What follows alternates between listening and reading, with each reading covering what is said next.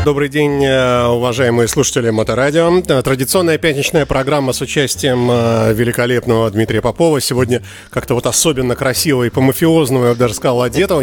Неприлично, в несоответствии с классовой, с классовым да, равноправием. Да, да. Я, в общем, ну, я же о богатых людях буду говорить. Мне тоже надо выглядеть хотя бы дорого-богато.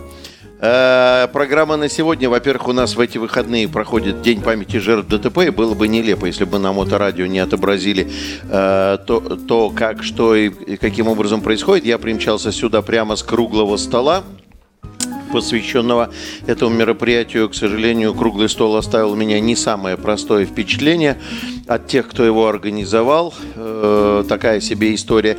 Но сначала короткий дайджест «Вести с полей». Э, лозунгом к этому мероприятию, то есть как бы э, продолжение, так скажем, сериала, который называется «Пилите с нами, пилите как мы, пилите лучше нас». Э, по итогам нашей прошлой программы, в которой я критиковал э, разработчиков этого всего, что у них на сайте до сих пор ничего не появилось, э, в ночь с субботы на воскресенье чувствуешь, как у парней что-то, да? фитиль, фитиль горит страшно. Значит, появились все разработанные ими документы. Так и я, значит, сейчас занимаюсь вычитыванием этих документов. В первую очередь, конечно, посвятил внимание программе категории «Б», я, знаешь, что хочу сказать? Лучше бы не появлялось. Лучше бы они это не публиковали. То есть ты начитался, чувствуется, да? Я Саш, вот я, я иногда, когда критикую какие-то документы, я э, называю их, говорю, журнал «Мурзилка» с картинками. Таки должен тебе сказать, что вот про этот документ э, программа подготовки водителей категории «Б» сказать, что это журнал «Мурзилка», «Мурзилки» с картинками не зазорно, потому что там действительно есть картинки. Это что, типа книжки-раскраски что-то, да? Да, кстати, раскраска. Кстати, раскрашивать можно. Я сидел, думал, если бы это было у меня на бумаге, а не на экране, я бы начался рас раскрашивать. А, очень короткое замечание. Во-первых, так сказать, лозунг, который мы публиковали несколько программ назад «Дело раковой живет и побеждает», в данном случае оказался очень уместен. Неожиданно при раскопках было выяснено, что э, господин Ефанов, э, который как раз занимается тем, что курирует этот контракт, и который на круглом столе сказал, что контракт офигенный, и выполнена огромная работа, и мы все подпишем, оказывается, долгое время работал под командованием и руководством той самой Марины Раковой, которая, значит, ровно в такого же рода махинациях с контрактными деньгами вывела 50 лямов. Ну, здесь сумма поменьше, но и труба пониже, и дым пожиже, да? Ну, да. какая разница, как бы, э, так сказать, с кем поведешься, так тебе и надо. И, честно говоря, при прочтении программ подготовки водителей категории «Б» у меня возникло много вопросов, неужели ИРПО подпишет э, выполнение этого контракта, потому что, э, честно, так на поверку выяснилось, что документы разработанные содержат огромное количество нарушений действующего законодательства. Просто огромное количество э, нарушений. Что стоит только вот эти тестики, те, тестюрочки по разным предметам в условиях, когда постановление правительства говорит о том, что порядок э, и э, э, порядок проведения и то, как проводится промежуточная аттестация и сроки проведения определяется образовательной организацией самой. Ваши тесты ты, тестики, тестюрочки, смешные по сути, честно. Вы взрослые люди, зачем вы глупости пишете в государственных документах? Ну, что-нибудь голословно. Приведи пример какой-нибудь. Ну, там э, рассматриваются, например, по психологии картинки, картинки, которые непонятно зачем нужны к этому картинке, как вы будете действовать, если водитель, который вас... Э, там, например, они пользуются в описаниях терминами, не терминами, а лексикой, которая не имеет отношения к нормативно-правовому документу. Такие слова, как подрезал, влезает, понимаешь? Вот ты можешь сказать, я, я как человек, который имеет дело с законностью, с документами и с нормативами, слово подрезал не знаю. Я знаю, так сказать, пытается э, перестроиться в вашу полосу, не выполняя требований уступить дорогу транспортному средству, двигающемуся в своей полосе, вот это я знаю. А вот подрезал я не знаю. И влезает я не знаю. И к этому нарисована картинка. И вот как вы себя поведете? Может, новая терминология теперь будет у нас? Да вообще просто, понимаешь? И спрашиваются вещи такие на уровне, э, друзья, хорошо ли сморкаться в занавеске, понимаешь? То есть предлагаются варианты. Буду продолжать гнуть свою линию, потому что я прав, там, и не пущу его сюда. Или там э, уступлю уступлю, откажусь от движения. Там, детский сад вторая четверть, ну, шортики на лямках. А самое главное, что этого всего не должно быть в программе. Такой документ, как программа, не то, что не предполагает, а это представлять это не надо. Это бумага, шляпа, которая не имеет отношения к тому, что они разрабатывали. То и есть, про... когда учат, учат вещам правильным, и не надо туда впихивать всякие там уголовные дела, Саш, боковые. Вот, вот я как преподаватель сам для себя в учебном процессе по закону, по постановлению правительства 980-му сам решаю, когда мне проводить контрольную, а когда не проводить, и какие вопросы в контрольной мне задавать. Вы не должны, не имеете права, и это не ваша вотчина разрабатывать для меня то, как и каким образом мне проводить промежуточные аттестации. Понимаешь? И вот эта вся бумага, это в унитаз. То есть там это можно перечеркнуть. Объем, правда, сразу станет э, сильно хилый. Понимаешь? Такая история. Ну, конечно, смешнее всего, конечно, за 1,4 миллиона рублей разработанные, значит, методические рекомендации по реализации типовых программ э, переподготовки преподавателей-инструкторов. Смешные они, по сути, знаешь почему? Методические рекомендации есть, а типовых программ еще не существует, их нету. Как можно разрабатывать методические рекомендации по реализации того, чего нету? Понимаешь? За, за больше, чем миллион рублей. И вот в этих условиях я прочитал, я для себя сделал вывод, что не может быть, чтобы это все подписали. На месте э, Натальи Михайловны Золотаревой, особенно учитывая то, что тучи сгущаются над делом Раковой, мы знаем из последних новостей, задался бы я вопросом, кто в экипаже. Значит, существовало в старой хорошей э, царской традиции существовало, что был, был министр, а существовал такой термин помощник министра или товарищ министра, да? Товарищ министра, э, да. Тот, который помню. Э, советник его, там еще угу. что-то такое и так далее. Так вот, считалось, что э, когда министр уходил, там его император снимал, освобождал и так далее, то за ним убирали всю его команду для того, чтобы не остались связи которые он оставил, чтобы он не мог влиять на процессы. Это было нормально. Ну, логично. Сейчас рак, ракову, значит, поймали, посадили, и это самое, я ехал тут по Петроградскому району, пивняк, который называется Раковая. Думаю, и, тут она. Значит, э, и весь экипаж, который с ней работал, нужно было его точно так же деликатно предложить им поискать другую работу, просто по причине того, что неэтично, если вы работали под руководством человека, которого посадили, оставаться вам на месте. А тут не то, что неэтично, понимаешь? Человек говорит, что все нормально, мы это подпишем.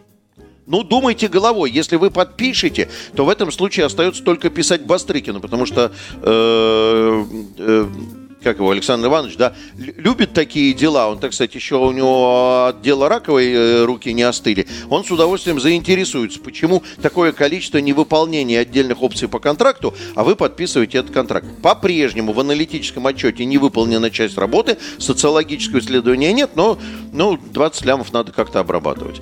Значит, и еще один момент. Да, для людей, которые представляют автошкольное сообщество, таких как Очкасов и Корнеева, участие в этой рабочей группе, ладно, но высказывание на тему о том, что мы разработали хороший документ, я считаю позором. Я сейчас объясню всем остальным почему. Среди вывешенных документов есть проект внесения изменений, поправок в федеральный закон об образовании. Я его прочитал, я думаю, нет, это не может быть правдой. Это писали ночью, сидя на унитазе, когда поджимало время, нужно хоть что-то поправить. Я поясню просто, господа автошкольное сообщество, вы слушайте просто, вы понимаете, что Очкасов сказал, что это хорошее, они разработали. Вы сейчас слушайте и не падайте в обморок. Там в проекте внесения поправок в федеральный закон об образовании указано, что подготовкой преподавателей и инструкторов могут заниматься образовательные организации с численностью педагогического состава не менее 100 человек. Перевожу. Да. Вуз, вуз или колледж, и никто другой. У нас сейчас достаточно большое количество различного рода организаций с педагогическими э, компетенциями, э, в том числе и вот тот учебный центр, в котором я работал, я им был нужен со своим дипломом, со своими знаниями, и я у них проводил занятия с будущими преподавателями, потому что у меня педагогический диплом, технический и два транспортных, да? И, я, и вот на этом фоне, вот с таким дипломом человек может участвовать в процессе подготовки водителей. И таких организаций по стране много, потому что не везде есть профильные вузы, которые могли бы этим заниматься. Вот в Новгороде, например, нету. А автошколы в Новгороде есть, их четыре. И где брать в, в новгородчанам инструкторов? Тем более 100 человек, да? Нет, им не 100 человек инструкторов надо. Им надо, чтобы... То есть захотел ты, сидя в Новгороде, стать инструктором автошколы. И по мнению вот этих вот квази-разработчиков, ты должен поехать в Санкт-Петербург и в течение длительного времени, там полгода или год, отучиться, значит, на инструктора. Потрясающая история, направлена на то, чтобы разбомбить всю ситуацию. И вот господа из автошкольного сообщества, Корнеева там и э, Очкасов, они говорят, мы разработали хороший документ. Да вы же сами первые будете испытывать э, инструкторский голод, потому и преподавательский в том числе, хотя Очкасову преподаватели не нужны, если вы, э, так сказать, окажетесь в этих условиях. Вот это не может быть правдой. Я рекомендую задуматься, потому что я, так сказать, как упала у меня рука на Enter в адрес министра Кравцова, так же она упала у меня, упадет в адрес Бастрыкина. Все с этим? С этим все, да. С этим все, хорошо. Давай да. перейдем с тобой к аварийности, к Дню памяти жертв ДТП и к мероприятию, в котором я поучаствовал, потому что э, во-первых, э, ну, мероприятие организовано ассоциацией «Пошли-поехали». Это ассоциация велосипедистов-пешеходов, но которая, на самом деле, несмотря на то, что говорит, что ассоциация велосипедистов-пешеходов, она ориентирована не на пешеходов. Э, к сожалению, и коннекта с, с пешеходами нету. И, честно говоря, кроме Союза пешеходов в представительстве депутата Алексея Цивилева, больше я, честно говоря, никого бы не видел, кто бы был общественники э, такие групповые. Понимаешь, то есть вот как не придет, вот председатель Союза А как можно вообще создать общество э, по пешеходов, защиты, если пешеходы мы все. Ну да, защит, ну, защиты прав пешеходов можно, например, создать и сделать какую-то группу, там, экспертный совет, что такое. Ну вот ассоциация организовала. А, сначала общий обзор мероприятия, которое я увидел, а потом э, все-таки я пройдусь по тем э, мерам, которые я считаю целенаправленными и быстро, мерами с быстрым эффектом. Э, я увидел э, собрание, э, в котором от автомобильного сообщества присутствовали только я и известный тебе Святослав Данилов. И по счастью, по счастью, так сказать, все-таки наши компетенции настолько неплохи, так скажем, не буду хвастаться, что, в общем, ничего серьезного в нашу сторону не было выкачано. И вопросов... В вашу, в смысле... В сторону автомобилистов, потому что, несмотря ни на что, не получилось никакого сбалансированного диалога.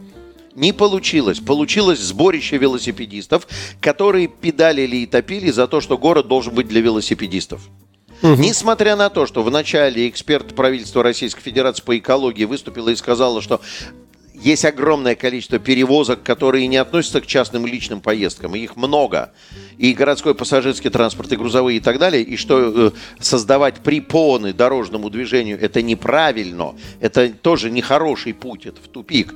И несмотря на то, что в ходе обсуждения мы выяснили, что основ, основу использования велосипеда создает не инфраструктура, а социалка, понимаешь? Еще раз говорю, вот если бы я жил близко к дому, я бы, конечно, ездил бы на работу на велосипеде, экономил бы бензин, а автомобиль держал бы для туристических поездок, поездок на дачу или красивых выездов в театр, мало ли. Мало ли вдруг у меня заведется жена, да, как бы там у кого-то заводится болезнь, там у кого-то жена.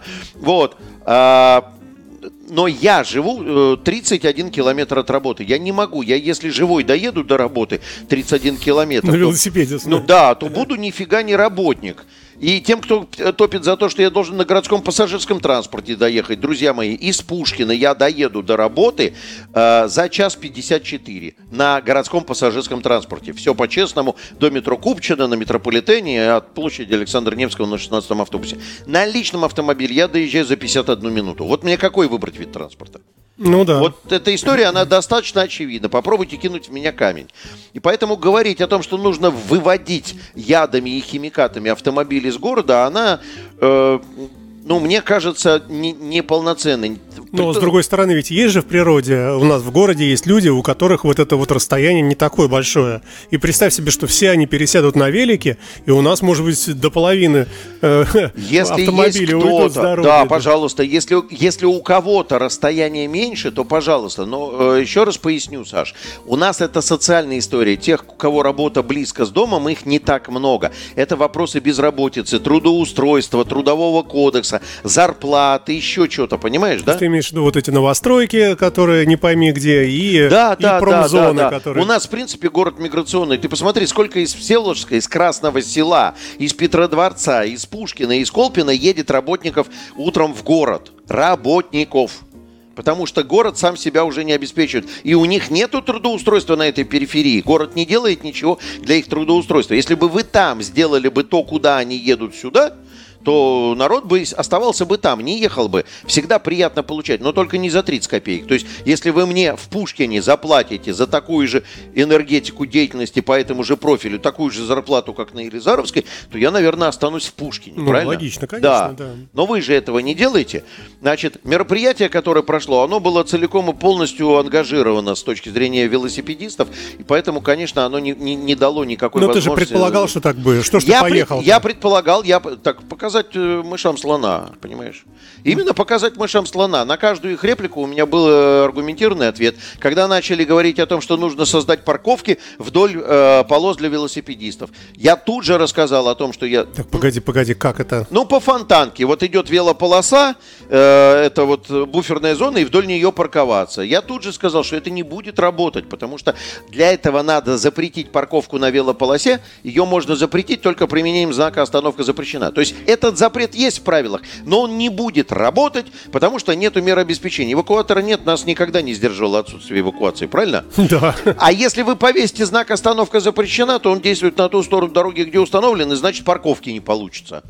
Все, занавес. То есть противоречие, да? Противоречие законодательное, нормативно-правовое. Такую же историю рассказал, ну, они там приводят в пример, а вот Москву. Такую же историю рассказал про диагональные пешеходные переходы. Москва налепила их направо-налево, не подумав над тем, что на самом деле в гости совершенно другая схема организации пешеходных переходов э, обустроена. И спасибо, значит, заместитель директора Института стройпроект Виктория Васильевна Калинина, которая продемонстрировала на этом круглом столе уникально взвешенную позицию. Вот я знаю, что Виктория все время выступает за то, чтобы больше пешеходов, городских пространств, велосипедистов и так далее. Но она тут же поддержала меня, говорит, да, диагональные пешеходные переходы в современной реальности невозможно реализовать по-честному, так как положено. Поэтому мероприятие мне это не понравилось. И говорили только о погибших э, пешеходах и велосипедистах. А сколько народу погибло водителей, а пассажиров, а сколько народу погибло из-за пешехода.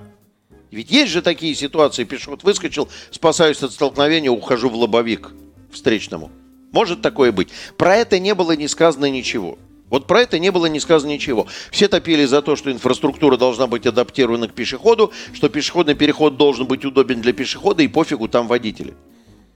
Ну, на этом фоне я сказал, что я говорю, хорошо бы было бы подхватить мне сегодня сюда к вам на капоте, подхватить дедушку на Рузовской улице, там не дедушка, а такой, знаешь, это маргинал, который прямо от пешеходного перехода навстречу потоку по диагонали метров 70 переходил улицу Рузовскую. Я его чуть на капот не посадил, потому что он из-за стоящего автомобиля вышел, и я с, с трудом, так сказать, оттормозился и так далее. Мероприятие ну, именно плохо своей ангажированностью, потому что не проработана повестка дня, не не проработано взаимодействие спикеров. И еще раз говорю, ангажированность это плохо. Организация движения, безопасность дорожного движения, искусство компромисса. С той стороны никто на компромисс ни на какой идти не хочет, у них только вот все, все должны, я желаю вам достойного ревматизма в зрелом возрасте, чтобы вы осознали, что не всегда велосипед рулит.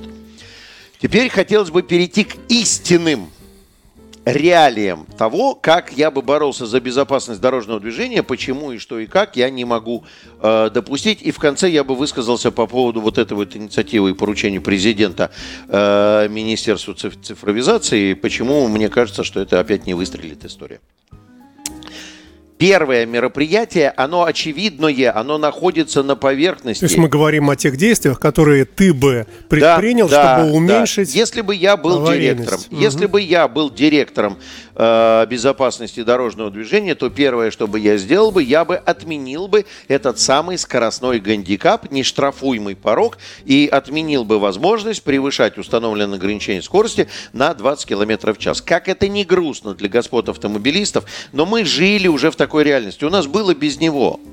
Кто говорит про погрешности, там я в пабликах почитал, господи, какую чушь пишут люди. Погрешность средства измерения составляет 5 км в час. Выбросьте нафиг это средство измерения, если у него погрешность 5 км в час. Зачем нужен радар с погрешностью 5 км в час? Не говоря уже о том, что они все цифровые, и значит погрешность у них нормируется. Я как специалист по преподавателю метрологии скажу, а, а, относительная погрешность нормируется, она в процентах от результата. То есть шаг квантовой чередование разбиения аналоговой величины на кубики, чтобы ее цифрами представить, он создает большую погрешность, чем э, сам результат, понимаешь? Поэтому тут, в общем, не о чем говорить. Отказаться от него надо по многим причинам, потому что в том числе этот э, нештрафуемый порог, он как раз и создает множество заторов. Мы с тобой многократно про это говорили, поскольку это не работают планы координированного управления – все едут 80, когда скорость движения зеленой волны отрежиссирована на 60. А раз вы едете 80 при скорости 60, вы приезжаете туда, останавливаетесь, формируете затор. Вот этот старт-стопный режим, знаешь, это гармошка, да? Она и загазованность повышает, и э, провоцируют людей на то, чтобы нарушать э, скорость в других ну, местах. Ну, людей можно понять психологически, вроде бы ты едешь 60, э, как, как лох. Все когда... едут быстрее, да, да как да. лох, да, да, да. Так надо сделать условия для того, чтобы все не как лохи, а ехали 60, правильно? Ну да, но мы с тобой много раз мы говорили. Мы много раз про это говорили, это главное в моем сознании сейчас это первая очередная мера, это раз. Второе. Я бы все-таки немножечко повысил штрафы. Я соглашусь с Германом Мойжесом, который исполнительный директор ассоциации «Пошли-поехали». Э, что когда человек в населенном пункте едет со скоростью 99 км в час, около 100, он получает штраф 500 рублей. А заплаченный в первые 20 дней этот штраф составляет 250 рублей. Это безобразие. Вот и вот здесь вот надо как раз э, ориентироваться на Европу. Штрафы должны быть больше для нарушителей, для мерзавцев, для тех, кто, э, так сказать, едет с существенно большими скоростями. Это должно быть серьезно. Это прямо должно быть серьезно э, в значительной величине. То есть вот э, движение по городу э, со скоростью вот от 80 до 100, вот в этом вот диапазоне, да, не 500 рублей. Ну, наверное, рублей... Тысяч пять. Три хотя бы. Хотя бы три. Хотя бы три. Это знаешь, как будет заметно? Просто капец. Потому что даже если ты едешь на дорого-богато автомобиле, один раз э, полторы тысячи в пополаме, это немного. Десять раз это уже пятнаха. Это уже как бы так нормально на бензин-то, да? А потому что сейчас ты едешь, тебе один раз 250 рублей, за 10 превышений 2 500 ты высморкался, пошел дальше.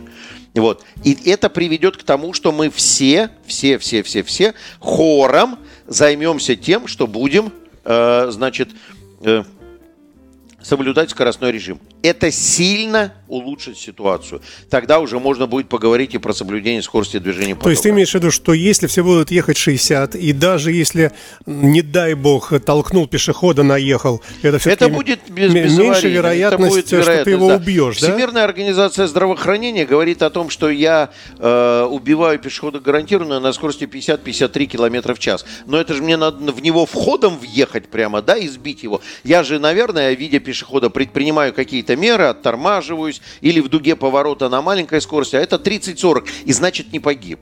Угу. Там средняя тяжесть, скорее всего, сотрясение мозга, но остался жив. Понимаешь? Плюс к этому, если мы все... А если ты на 80 входишь в поворот? На 80 гарантированный летальный исход. А, если ты входишь в поворот на 80? Ну, я если ты сбиваешь пешехода со скоростью больше, чем 62 км в час, это гарантированный летальный исход.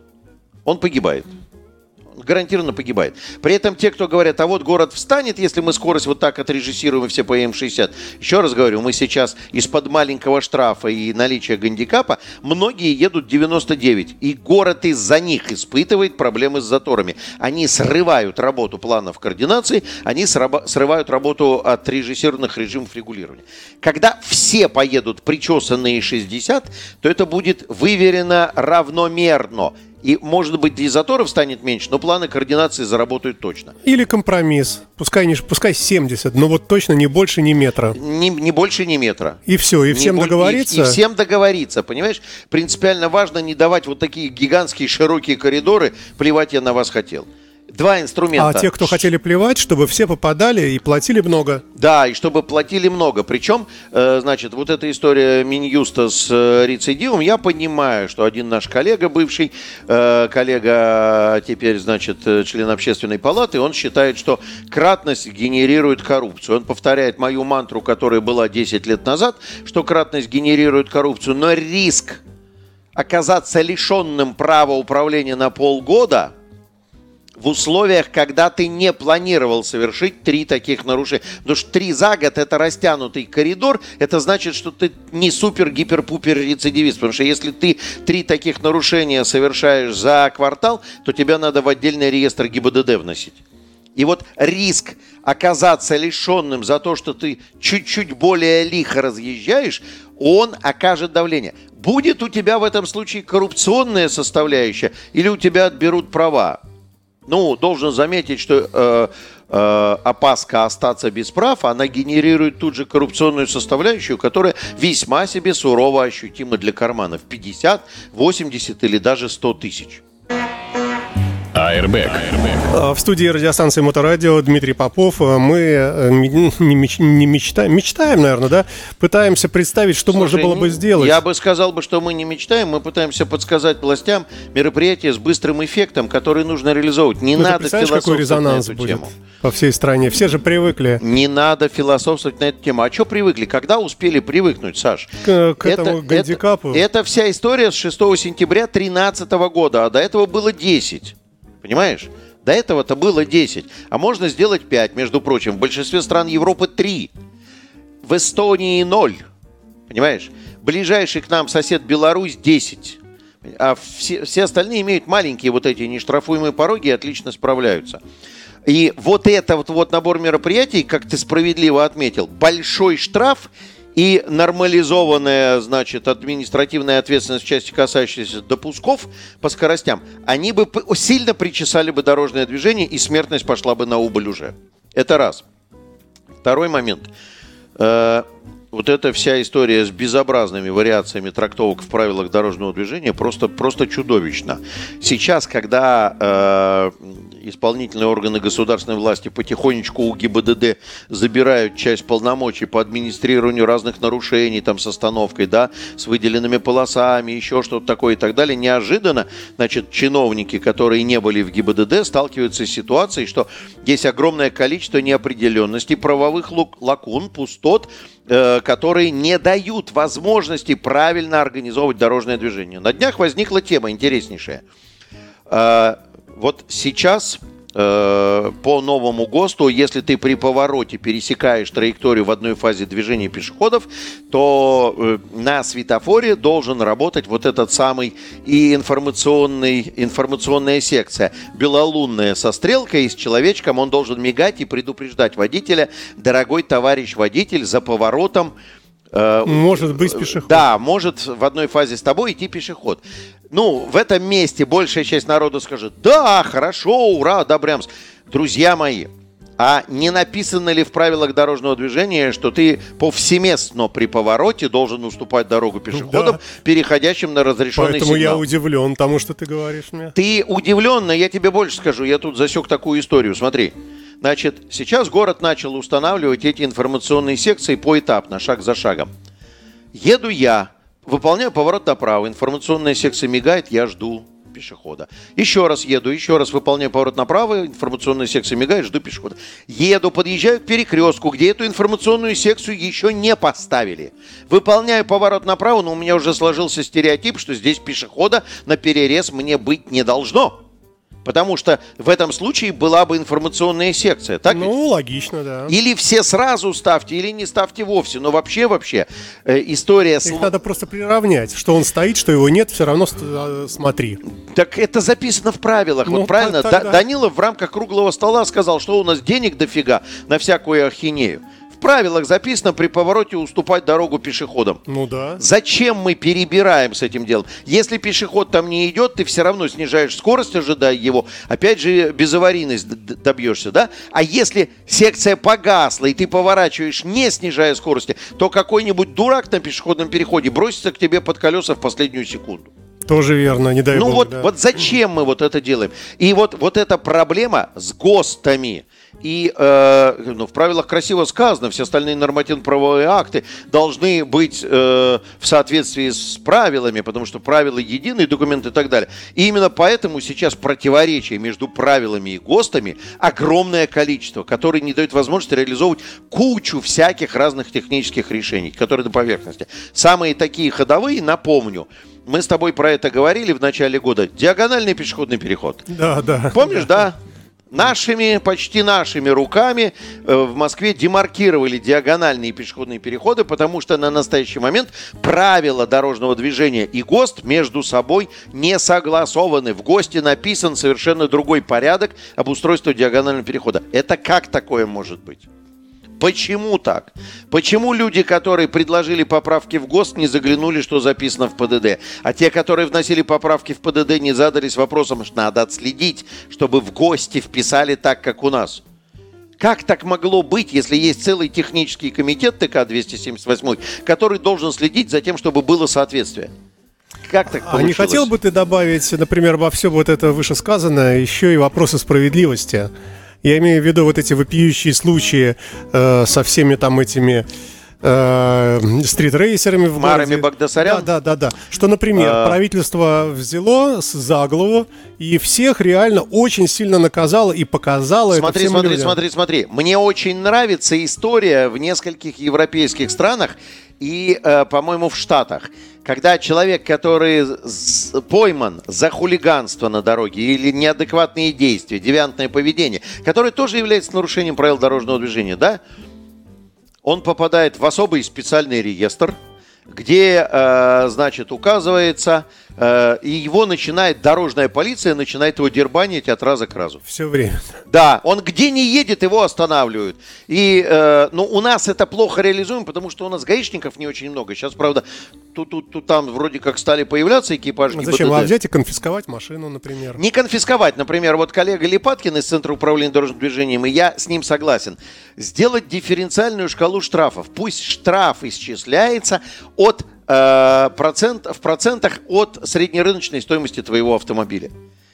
И когда ты едешь на 7-миллионном Мерсе у тебя уже начинает... То есть до полутора миллионов штраф по фиксированной шкале, свыше там, допустим, полутора плюс миллионов... Процент, да. Про, плюс проценты, да? Чтобы ты, когда покупаешь дорого-богато а, э, Audi TT, да, чтобы ты понимал, что превышение скорости тебе обойдется весьма себе существенно. Ну, собственно, это детали. Я говорю о принципиальном решении, потому что много вот таких э, случаев, когда народ знает, что человек это, ну, не наказали практически а, а при этом государство тебя просит соблюдать, тебя-то оно накажет.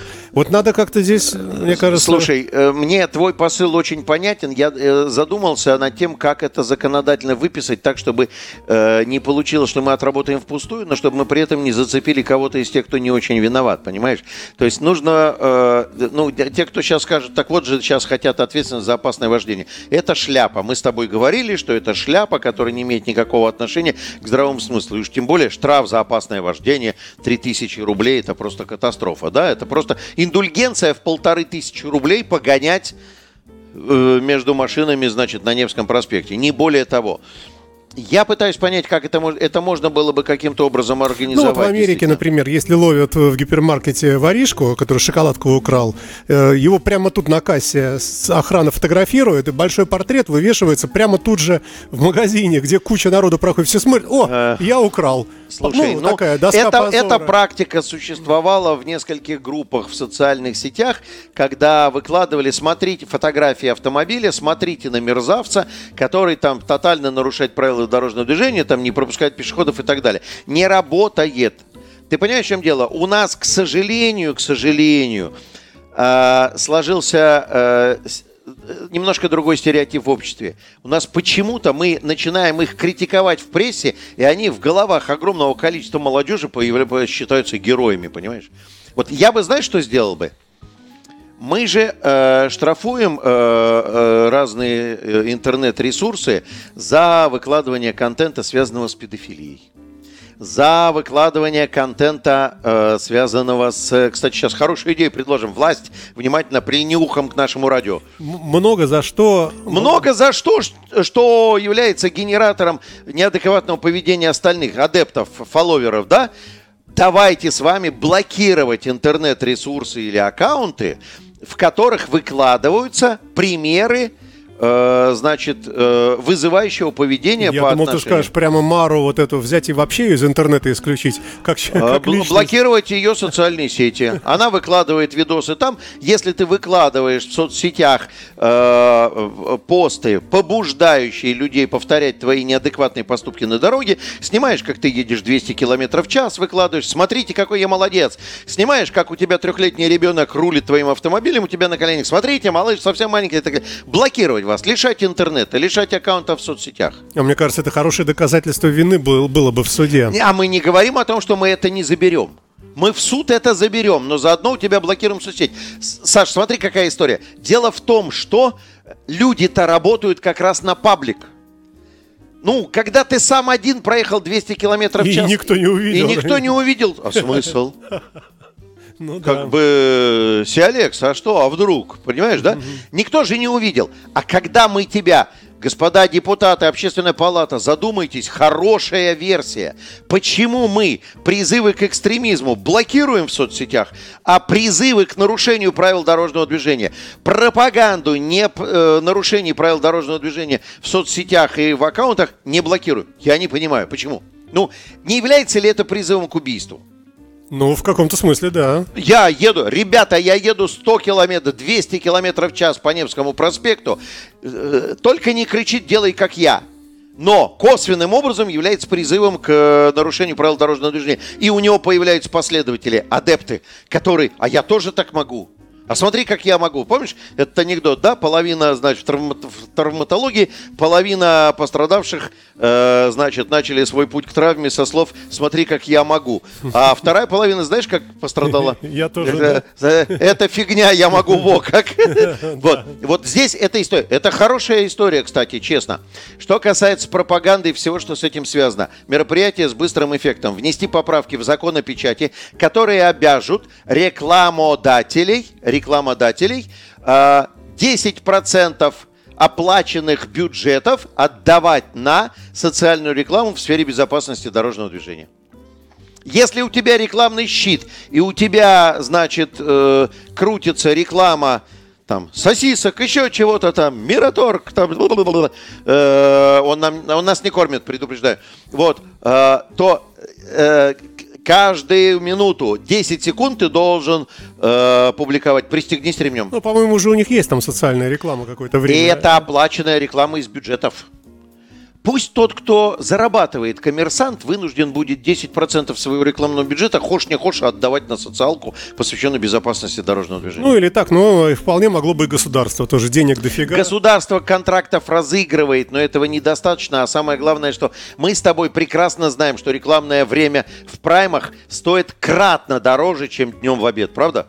Ну, да, Ну, это- так и поз- приходится выбирать или одно прокручивание в прайме, или одно прокручивание, или пять прокручиваний в обед, так? А тут количество прокручиваний в прайме и в обед не будет зависеть. Там же цены разные, деньги разные, и в любом случае будет равное количество по отношению к общему потоку рекламы прокручиваться по поводу безопасности. Ну, ты думаешь, сработает реклама визуальная вот такая? Она давит на мозг страшно. Саш, вот эта вот история с пристегнут, ты думаешь, что да- давит штраф 500 рублей людей? Нет, не штраф давит. А, ты хочешь сказать, рекламу увидели? Нет, задолбали. В свое время была развернута пиар-компания огромная, и многократно говорили, что надо пристегиваться. И шаг за шагом мы пришли к тому, что мы пристегиваемся. Ты пристегиваешься? Я пристегиваюсь постоянно. Молодец. Я пристегиваюсь, и более того, я предупреждаю, как а можно я не буду пристегиваться? Я говорю, тысяча рублей. Он говорит, почему? 500 же. Я говорю, ну, тебя и мне 500 дашь за то, что меня штрафуют, я везу непристегнутого пассажира. А вообще, как бы, пристегиваться надо и сзади, спереди и так далее. Ну, и вот, и, и последнее мероприятие чаяния мое, я, конечно, негодую по поводу того, что и как, я даже не могу сказать, кто выпускается у нас из автошкол. Что и как покидает автошколы, это капец. Вот эта история является для меня болезненной, жизненной, катастрофической и э, возвращает закольцовую тему в виде... Я многое понимаю, видя, что вождями этого процесса являются Очкасовы. Я, в общем, как бы начинаю понимать, что такая себе ситуация пока... До, до тех пор, пока Очкасовы будут у руля, конечно, так сказать, в автошкольном деле ничего хорошего не появится. Вот, и никакого качественного обучения не будет, это совершенно очевидная вещь. Но Ну, давайте найдем какой-то час всеобщего трамвайного равенства, как говорил незабвенный, теперь уже покойный классик. Давайте найдем способ сделать так, чтобы и тому, кто принимает экзамен, было хорошо, и тому, кто его сдает, было хорошо. Давайте в порядке эксперимента в одном регионе страны разрешим создать пробник. Пробник э, негосударственного или даже там автономного некоммерческого объединения, которое будет заниматься приемом экзаменов платных 1000 рублей один экзамен, но при этом мы вам гарантируем уникальную честность. То есть вот э, э, каким-то образом посмотрим, как эта история будет работать, будет ли коррупция. Потому, ну да, ответственность, мы с тобой говорили. При наличии ответственности. Ответственность можно повесить сейчас. Уголовную ответственность за необоснованный допуск к участию в дорожном движении. Уголовную. Инспектору, который выдал Напомню, хранить видеофайлы два года. Если видеофайл не получился, сломалось, значит, дорогой товарищ, вы не сдали. А сдали только те, на кого есть видеофайлы. Выдача водительского удостоверения должна подтверждаться QR-кодом на... Обра... О! Ребята, мы тут генерируем идеи. На обратной стороне водительского должен находиться QR-код сервера, где находится видеофайл с вашим экзаменом. Ну, как вариант, да. Хорошая версия. QR-код на водительском, который пока хранит э, в течение двух лет э, ваш экзамен. Чтобы, если вы попали в ДТП или грубо нарушили правила дорожного движения, э, следственные органы могли тащить за хомут того, кто вам выдал водительское удостоверение, если он выдал его необоснованно. То есть тот, тот кто выдал, он э, там на этом видео заснят, получается? Он, там, там процесс экзамена на 5 камер. Вперед-назад, лицо ученика, лицо, э, значит, педали водителя и панель прибор, и, по-моему, руль, что-то угу. такое. И звук пишется. То это есть все не знают. подделать? Э, но это пишется во время экзамена на этом самом. Угу. Это надо, там лицо, идентификат, это в квадраторе, оно все разложено, это пишется единым файлом, единый, единый стрим. И, э, пожалуйста, выкладывайте. Нужно ли будет для этого много? Нет, потому что через два года стирается файл. Вот через два, два года храним. Попал в ДТП в течение двух лет. Инспектор, который выдал водительское, а ну иди сюда, come on, посмотрим. Все, спасибо большое, э, Дмитрий Попов в программе Airbag на Моторадио. Спасибо. Всем счастливо. хороших да, выходных, да, пока. пока.